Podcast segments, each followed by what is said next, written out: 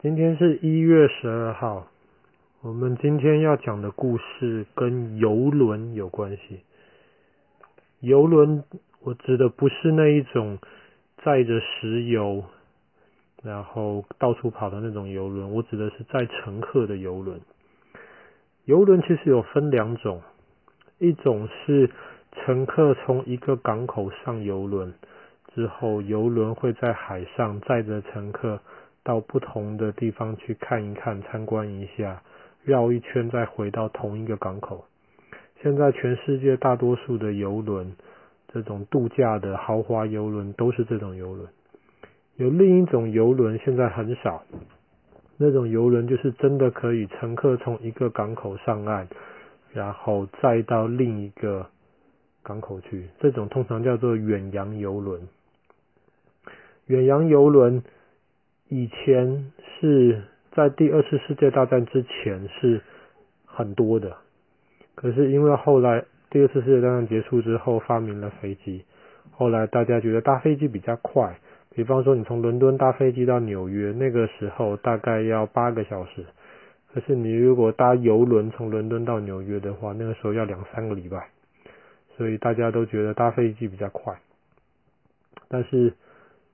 现在又有一些这种远洋游轮，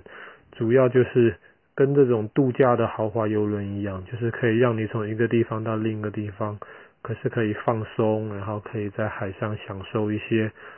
很多游呃游轮上面很多不同的服务等等。我们今天要讲的这个游轮，它叫做玛丽皇后号，它基本上是现在全世界最大的远洋游轮，也几乎可以说是全世界少数还在航行的远洋游轮中最有名的一个。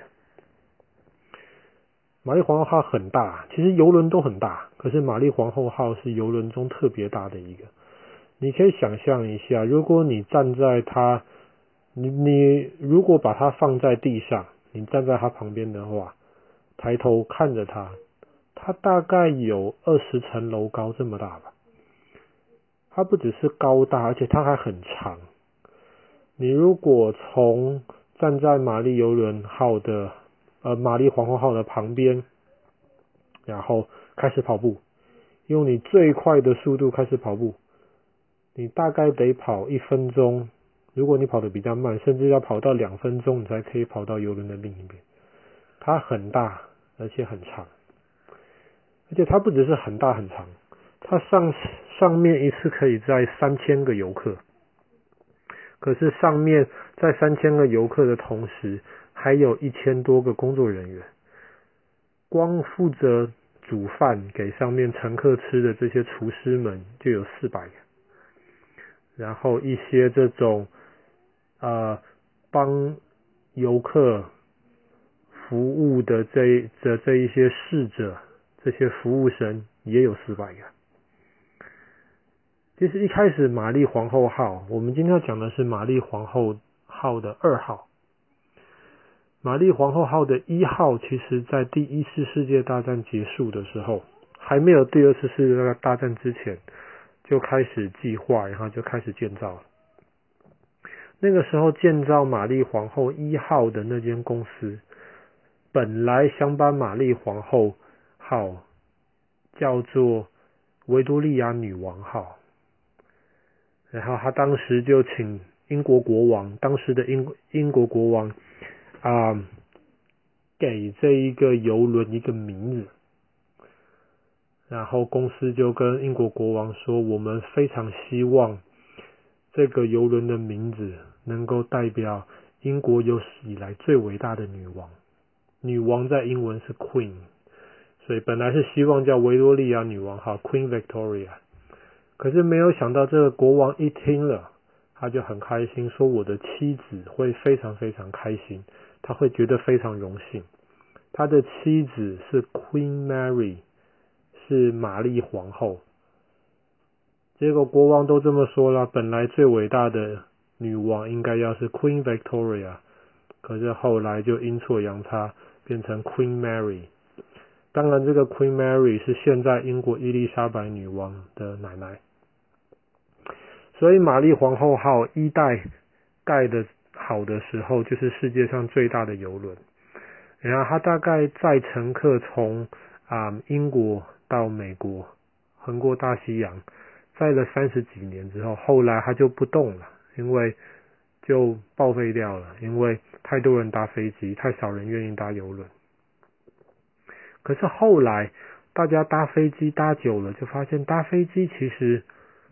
其实快，但是有时候很赶。我如果不赶时间的话，很多人就想说：“哎呀，我如果可以改搭邮轮，然后很轻松的躺在甲板的上面的游泳池晒太阳，啊，我可以很舒服，我可以在游轮上面的餐厅吃东西，然后我可以在游轮上面的一些游乐设施玩。”哇，他们觉得这样很舒服。所以在二零零。在两千年左右的时候，这间公司就开始想说，我们再来盖一艘全世界最大的邮轮吧。这个邮轮就要接替原来报废的那个玛丽皇后一号，所以这艘邮轮就叫做玛丽皇后二号。玛丽皇后二号第一次出发的时候，就是在二零零四年的今天，二零零四年的一月十二号，他从英国南安普顿这个港口。然后要横过大西洋，开到美国的佛罗里达去。两千多个乘客完全的爆满，因为太久没有这一种远洋的游轮可以载乘客从一个地方到另一个地方了，所以那一趟的旅程当中，乘客就非常开心的享受玛丽皇后号上面有四十几个游泳池，上面有十五个餐厅，然后上面有很多的电影院。上面有图书馆，上面有一个很大的一个跳舞的一个舞池，上面甚至还有天文台哦，所以很多乘客就很愉快的从伦敦花了一个多礼拜的时间，到了美国的佛罗里达。接下来就越来越多乘客愿意搭乘玛丽皇后二号，从一个地方到另一个不同地方去。一直到二零零七年的时候，玛丽皇后二号开始她第一次的环球旅行，八十一天。不知道你有没有读过一本书叫《环游世界八十天》？那是一本很有名的给小朋友们看的书。可是玛丽皇后号花了八十一天，然后当他从伦敦横过大西洋开到美国，然后经过了美国，他开到澳洲雪梨的时候。开到澳洲雪梨的那一天很特别，因为那一天玛丽皇后号还有另一艘同一家公司的伊丽莎白女王号两家超大型的邮轮都同时停在雪梨港。那一天雪梨大塞车，非常非常多的开车的驾驶员或是行人或是观光客，把雪梨最有名的两座大桥塞满。就为了看这两艘超大型的邮轮停在港口的那个样子。后来，玛丽皇后号离开了澳洲雪梨之后，就开到了香港，开到了新加坡。后来，沿着印度洋南岸，经过苏伊士运河、地中海，八十一天的时间，绕回到了伦敦。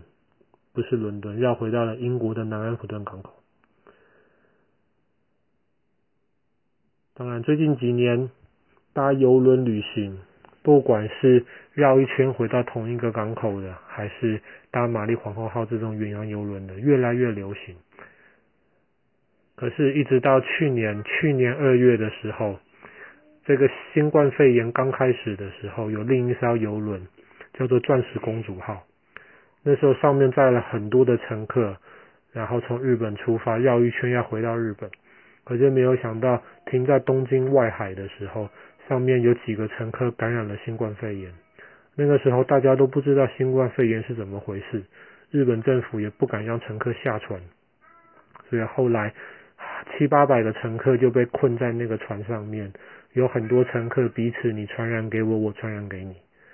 所以后来现在全世界很多国家在封锁的时候，就没有人敢搭邮轮了，